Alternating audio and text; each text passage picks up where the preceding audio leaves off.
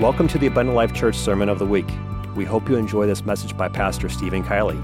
For more information about Abundant Life Church, please visit www.abundantlifechurch.org. Good evening, everyone. It's good to be in the house of God. I, I know that you're probably in your living room or uh, some other place, but wherever two or three are gathered together, even in spirit, I, I would imagine that God is in the midst of them. I um, would just like to take a little time with you tonight and talk about a topic that has really uh, affected me. And I, it's, it's a topic we've covered many times from this pulpit, and you've probably heard many sermons on it. But I want to use this along with uh, some of the current events that are going on in our world. I, I want to start by going back to our New Testament. And Paul writes the same th- thing in three different areas in the epistles in his writings. And I, I want to start with these three thoughts. They're all the same thought, and they didn't necessarily originate with him. Example, let me give you Romans 1 and 17. He writes to the Roman church, For therein is the righteousness of God revealed from faith to faith. As it is written, the just shall live by faith. Now he writes to the Galatians church in the third chapter, verse 11, and he says this But that no man is justified by the law in the sight of God. It's evident. For the just shall live by faith. And then again, in the book of Hebrews, the 10th chapter, verse 38, he says this Now the just shall live by faith. But if any man draw back, my soul shall have no pleasure in him. Of course, we know that Paul was a devout follower of the Old Testament or of the law. And I have no doubt in my mind this quote comes from the prophet Habakkuk, who used these same words in Habakkuk, the second chapter, verse 4. He writes this Behold the proud, his soul is not upright in him, but the just shall live by his faith. So maybe for us to understand the meaning of these familiar words, we need to go back to their origin. Need to go back and maybe look and see what was Habakkuk trying to express? What was he going through? What were the events in his life that caused him to pen the words, Now the just shall live by faith? I truly believe that Paul was experiencing on the horizon the same thing that Habakkuk was. Paul saw the same thing happening in the church's future and uses the same uh, word description. Let me give you an example. Let's go back to Habakkuk, the third chapter, and I'm going to read from verse 16 to verse 19. God is revealing his plan for judgment. And these are the words that are written. And they're written by Habakkuk. When I heard my belly trembled, my lips quivered at the voice. Rottenness entered into my bones, and I trembled in myself that I might rest in the day of trouble. When he cometh up unto the people, he will invade them with troops. Yet I will quietly wait for the day of trouble to come upon people who invade us. Though the fig tree should not blossom, and nor the fruit be on the vines, the produce of the olive fail, and the fields yield no food, the flock be cut off from the fold, and there be no herd in the stalls, yet I will rejoice in the Lord. And then he says this I will take joy in the God of my salvation. God, the Lord, is my strength. He makes my feet like the deer's, He makes me tread on my high places. Now, what is actually happening at the time that Habakkuk writes his, his book? Well, we know that there's going to be an invasion, an impending invasion. It happens around 605 BC. Uh, there's actually two waves in that invasion. The first wave is in 605 BC. The second wave is in 586 BC, where Jerusalem and Judah as a nation fall.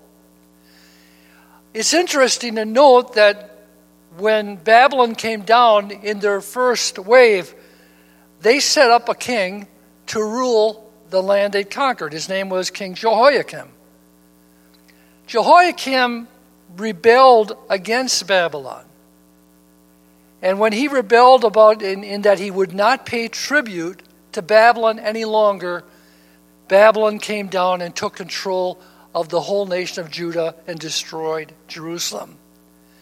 It seems that Jehoiakim, as well as the Jews that were in Judah, had forgotten just roughly 90 years earlier the fall of Israel. Remember how the Assyrians came down against Israel as they had fallen into sin? And they went into captivity in 721 BC. So it's roughly only about 100 years between these two events. I guess Judah could not see the writing on the wall. Unless they repented, they would follow in Israel's footsteps. It seems uh, what Habakkuk describes in, in, this, in the nation of Judah in his writing, he describes a very low time spiritually in their history.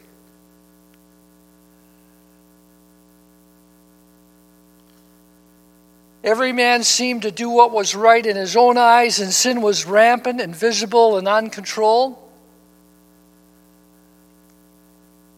In the beginning of the book of Habakkuk, he initiates a conversation with God based on his distress about God's inaction in what was going on. In other words, wickedness was running rampant, it was completely uncontrolled. He was wondering where was God in all of this? Why didn't God play an active role in what was going on? Why didn't he stop it? He wanted God to do something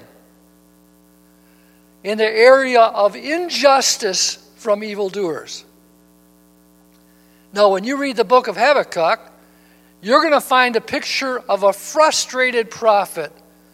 He's much like Jonah, though Habakkuk differs with him in the sense that he channeled his frustration into prayers and eventually into praise. I want you to see the transformation. Question leads to frustration and then eventually turns to praise and trust. Rather than trying to run from the Lord as Jonah did, Habakkuk stayed and tried to understand. As, as the prophet Habakkuk, and if you could go back and read some of the history during that time, as he stood in Jerusalem and pondered the state of the nation of Judah, he must have just stood there, dumbfounded. Can, can, can you relate to that? Is it possible that you, like I, tonight, I stand dumbfounded when I look at the things that are going along uncontrolled in our nation. When I see sin completely out of control. When I see how evil thrives and there's no justice. Completely out in the open. No one's even trying to hide the sin. And then, like Habakkuk, I wonder, wonder why God is so strangely silent. Where is He? And uh, Habakkuk says, How long are you going to allow this mess to continue?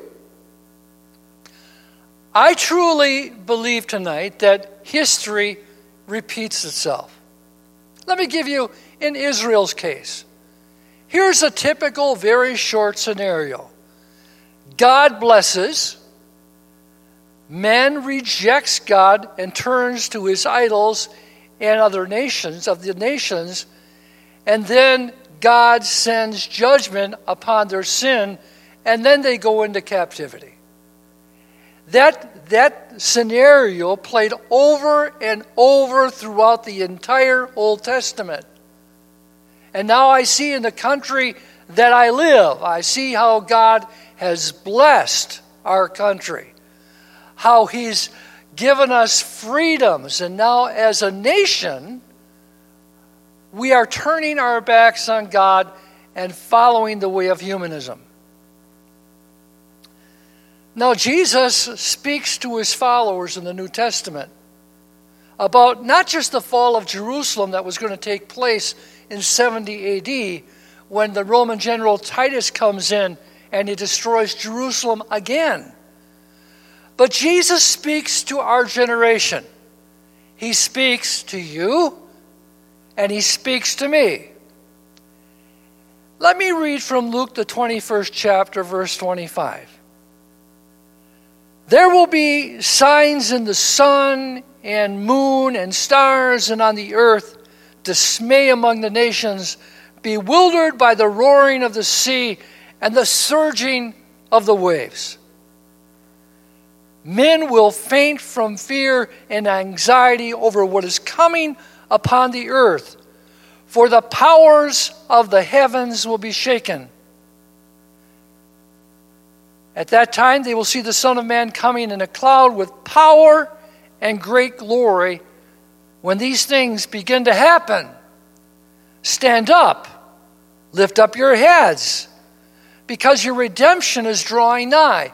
What Christ has shared with his followers and with our generation is there's going to be great anxiety, there's going to be great stress among nations, but there's coming a day when he will come back with judgment.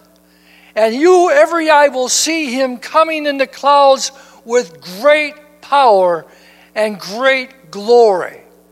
So he reminds me, he reminds you that he has not forgot about us. He's not aware of what's going on on earth. He's completely aware. And he's warned us in advance of what we will experience and what we will see. Now, Jesus actually talks about this earlier in this chapter as well in Luke 21. If I go back to the 10th verse, notice what he tells them, his disciples. Then he told them, Nation will rise against nation, and kingdom against kingdom. There will be great earthquakes famines, pestilences in various places, along with fearful sights and great signs from heaven. But before this, they will seize you and they will persecute you. On account of my name, they will deliver you to the synagogues and prisons, and they will bring you before kings and governors. This Notice this now, what it says in verse 13. This will be your opportunity. Don't look at, at it as a, a trial or something bad. He says this will be your opportunity to serve as witnesses. I want you to underline that because we need to change how we view the time we're living in. This is the church's opportunity to serve as witnesses. And then in verse 14, so make up your mind not to worry beforehand how to defend yourselves. Have you thought about that? What am I going to do if they come for me? He says, don't worry beforehand. For I will give you speech and wisdom that none of your adversaries will be able to resist or contradict. Let's go back and look at Habakkuk a little bit closer. I want to go back to the first chapter. I want to go right to the first verse. Habakkuk is going to question God's judgments. He says in verse 1, it's the burden which the prophet Habakkuk saw. And he asks God a question, a question we are all asking in our generation. He asked him this question. Verse 2 O Lord, how long shall I cry and you will not hear? Even cry to you, violence, and you will not save. Why do you show me iniquity and cause me to see trouble? For plundering and violence are before me. You couldn't, every time you turn on your radio, every time you might look at a TV set and see the news, what do you see? Plundering, violence all around us. There is strife and contention arising. Therefore, the law is powerless, and justice never goes forth. For the wicked surround the righteous. It seems like that the wicked are overriding the liberty of the righteous. Therefore, preserve, perverse judgments proceed. Now, in verse 5, the Lord answers Habakkuk. And let's just read that. I'm going to read a few verses here in verse chapter 1 verse 5. Look among the nations and watch. Be utterly astounded. And then he says this For I will work a work in your days. I want you to listen to me tonight. He's speaking to our generation as well as he was speaking to Habakkuk's. For I will work a work in your days which you would not believe, though it were told you. For indeed, I am raising up the Chaldeans, a bitter and nasty nation. Those people that you see, they're rising up. They march through the breadth of the earth to possess a dwelling place that are not theirs. They are terrible and dreadful.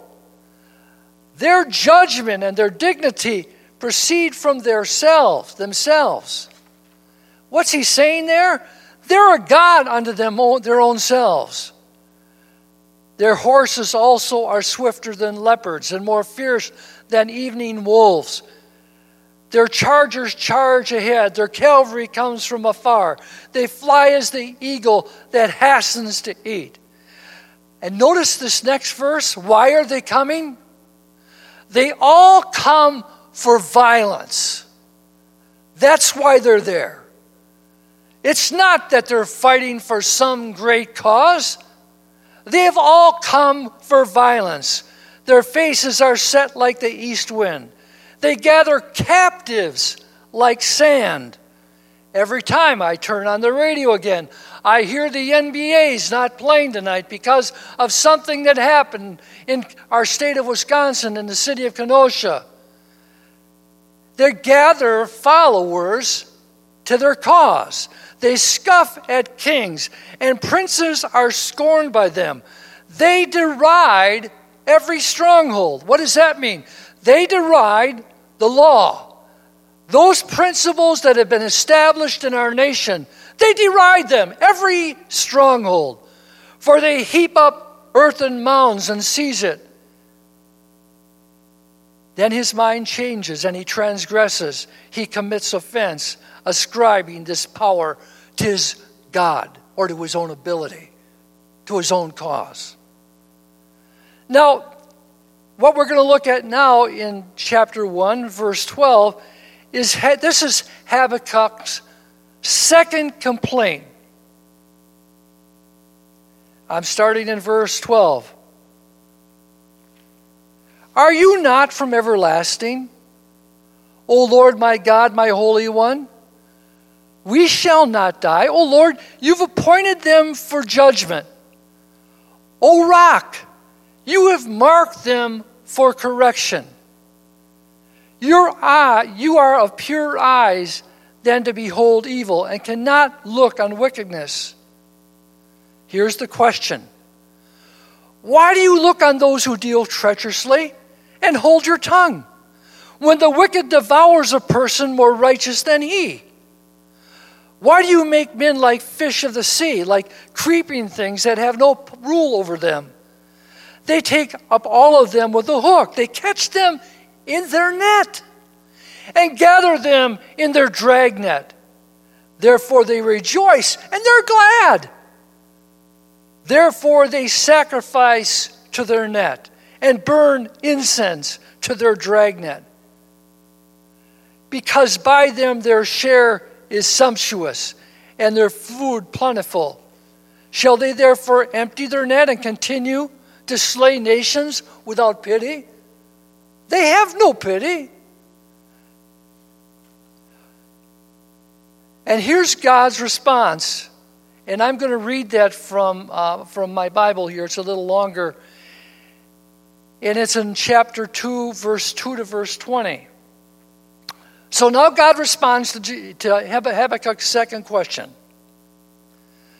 Then the Lord answered me and said, Write the vision and make it plain on tablets. He's telling him write it all down, which, of course, he, we're, we're reading this, we understand that he did. That he may run who reads it. For the vision is yet for an appointed time. Did you catch that? For that vision is, for the vision is yet for an appointed time. Not right now, but for an appointed time. But the, at the end of it, it will speak and it will not lie. Though it tarries, wait for it because it will surely come. It will not tarry. Behold the proud. His soul is not upright in him, but the just shall live by his faith. Indeed, because he transgresses by wine, he's a proud man, and he does not stay at home. Because he enlarges his desire as hell and he is like death and cannot be satisfied. He gathers to himself all nations and heaps up for himself all people.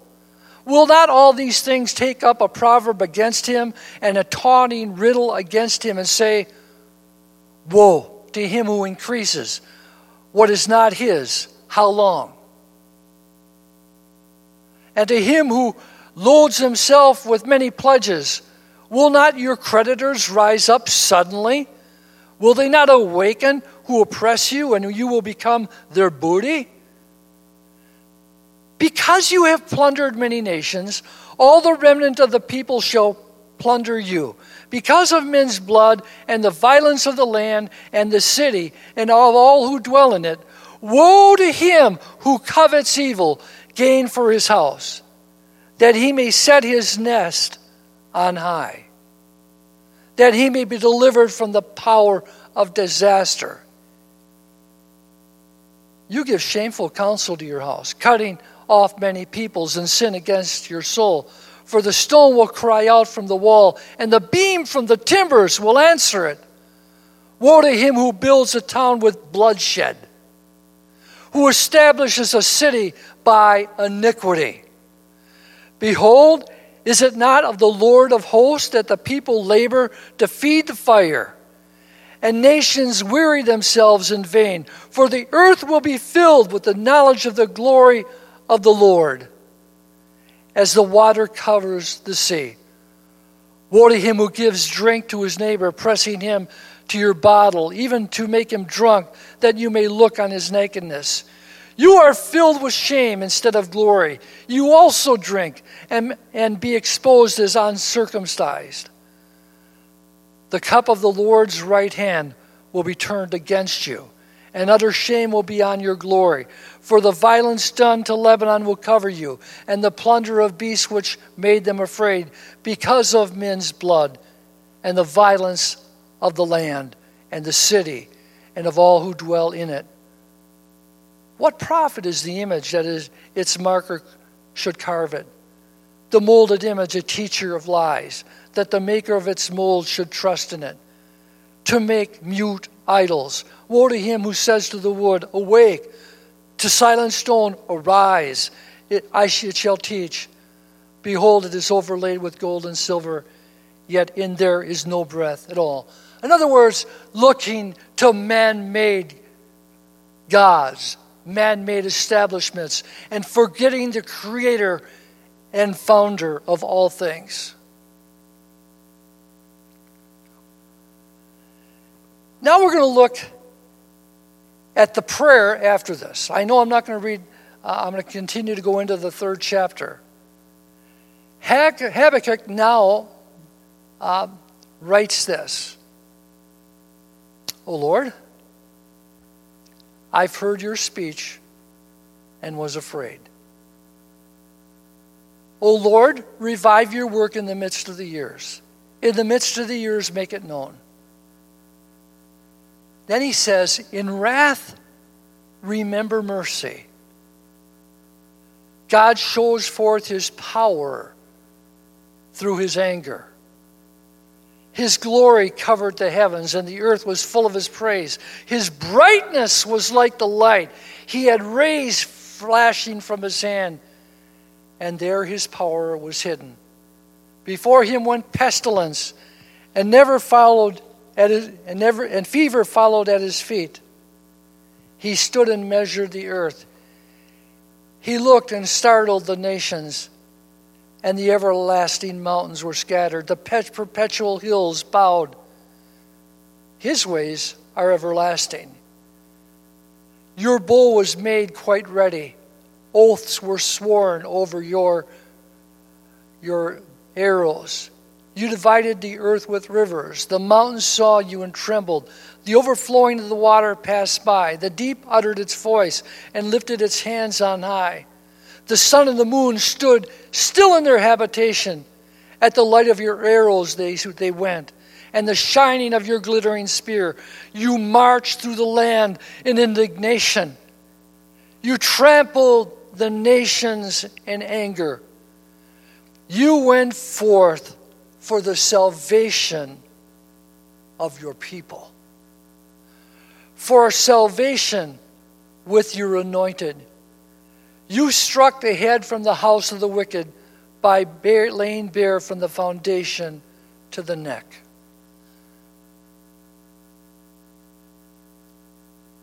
Notice what he says in verse 13.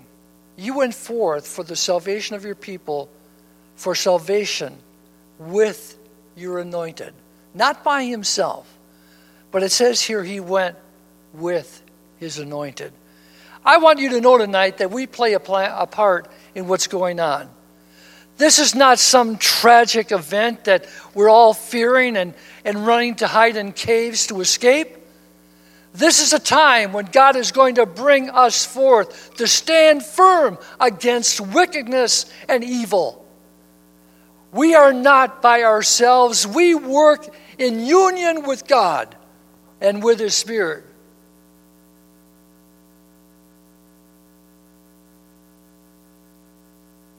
And then this is the conclusion in chapter 3, verse 17 to chapter 19.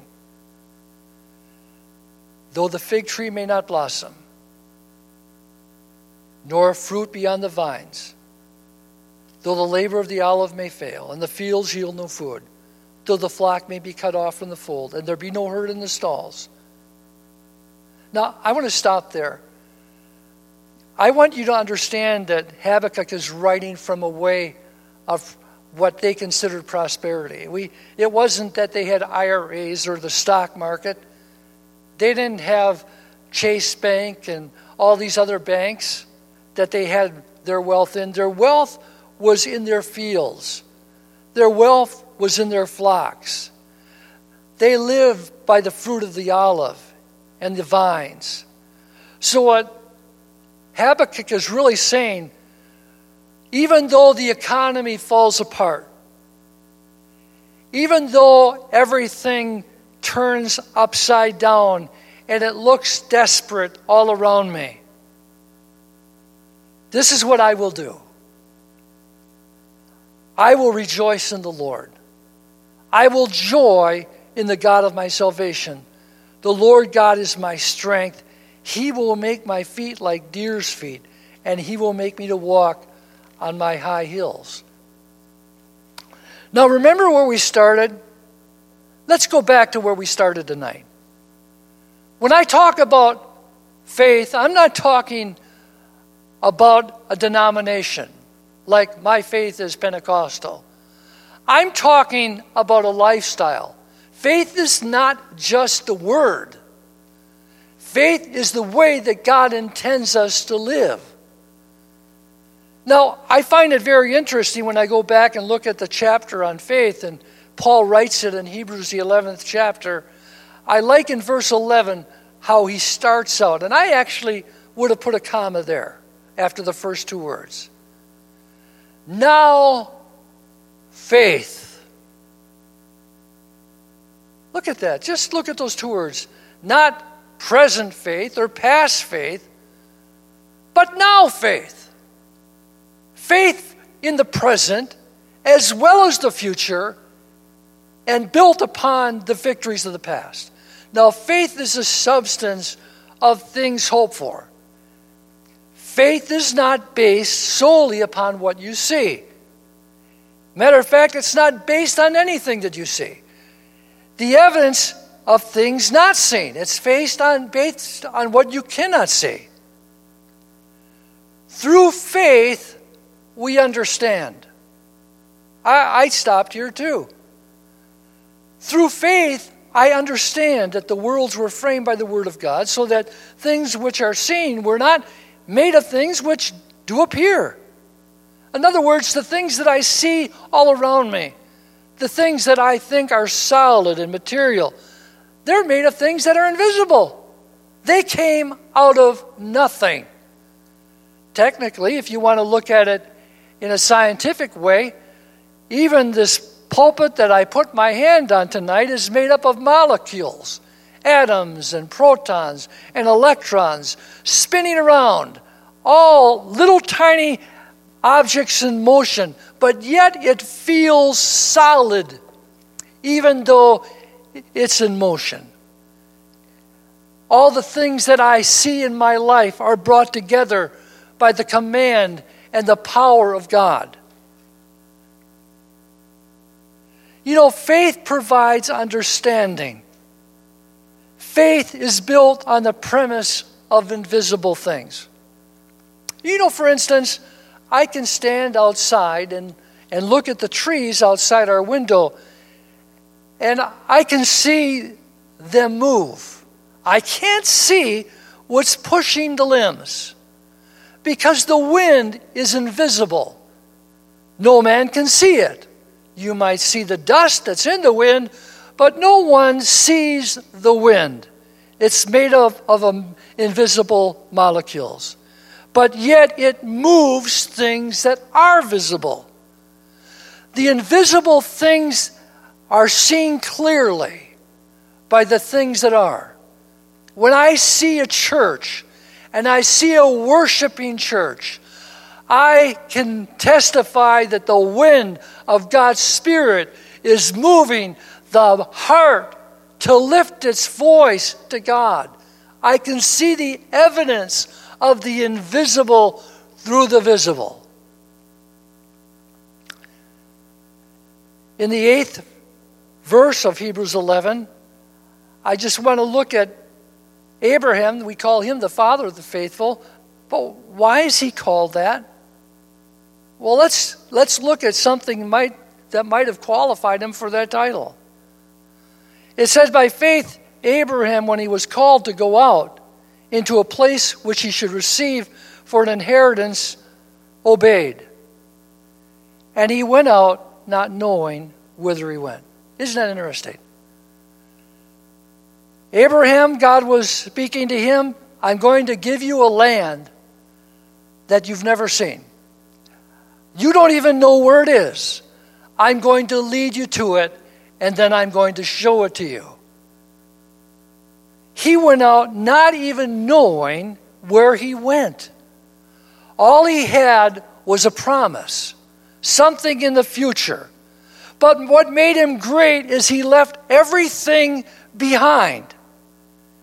He left all that was familiar his job, his home, his family, and because of a promise of something he'd never even seen or visited before, he left everything behind. He did that through faith because faith is the substance of things hoped for, it's the evidence of things not seen. God has given you and I a promise. He is not negligent or ignorant of what's going on in our country, our states, our cities, or even our world. He is not slow to pass judgment, but he spoke through Habakkuk to our generation to tell us that there's coming a day when judgment shall come. And yes, there might be a time when the stalls are empty and the vines do not, do not produce fruit. There may be a time when the economy struggles and falls apart under the judgments that are coming upon the earth. But he says to you, and he says to I, Remember, I am coming, and my anointed with me. And we need to do like Habakkuk and rejoice even amidst calamity. For that's the will of God.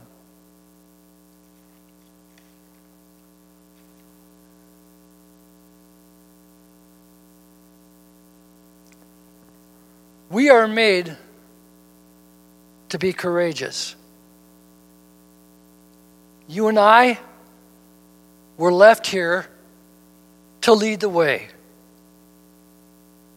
We are in a type warriors on the front. And the only way that we're going to stand amidst this adversity is to stand on our knees. We are seeing churches closed. We are seeing large fines placed upon congregations. We find instances where people are being forbid to worship, to lift their voices in song. The Lord told us that the day would come before his return that they would stand against the church. Now is the time for you and I to stoke the fires of our faith with the hope that is to come because we are more than conquerors through him. I'd like to thank you for bearing with me tonight.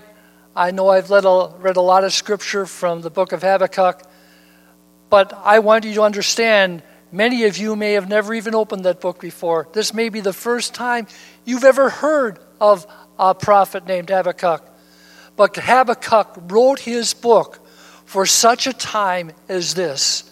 He had the same questions that we had, and God is giving him the same answer that he's giving us tonight. Hold on, for he is coming. Remember that old song? And I know this is the, I always seem to do this, but every time when I close, I remember an old song. It just, I don't know. But it's this song Hold the fort, for I am coming, Jesus answers still. In other words, not only hold the fort, and the fort or the fortress that we live in is our holiness. It's who we are, it's our identity. Hold on to those things which have been delivered into your hand, for the Lord is coming, and with him is his hand of judgment upon the world and all its wickedness. But unto those that look for him his second time will he appear to them, and it will be joy to us. All right, thank you. And I'm going to just say a quick prayer in closing.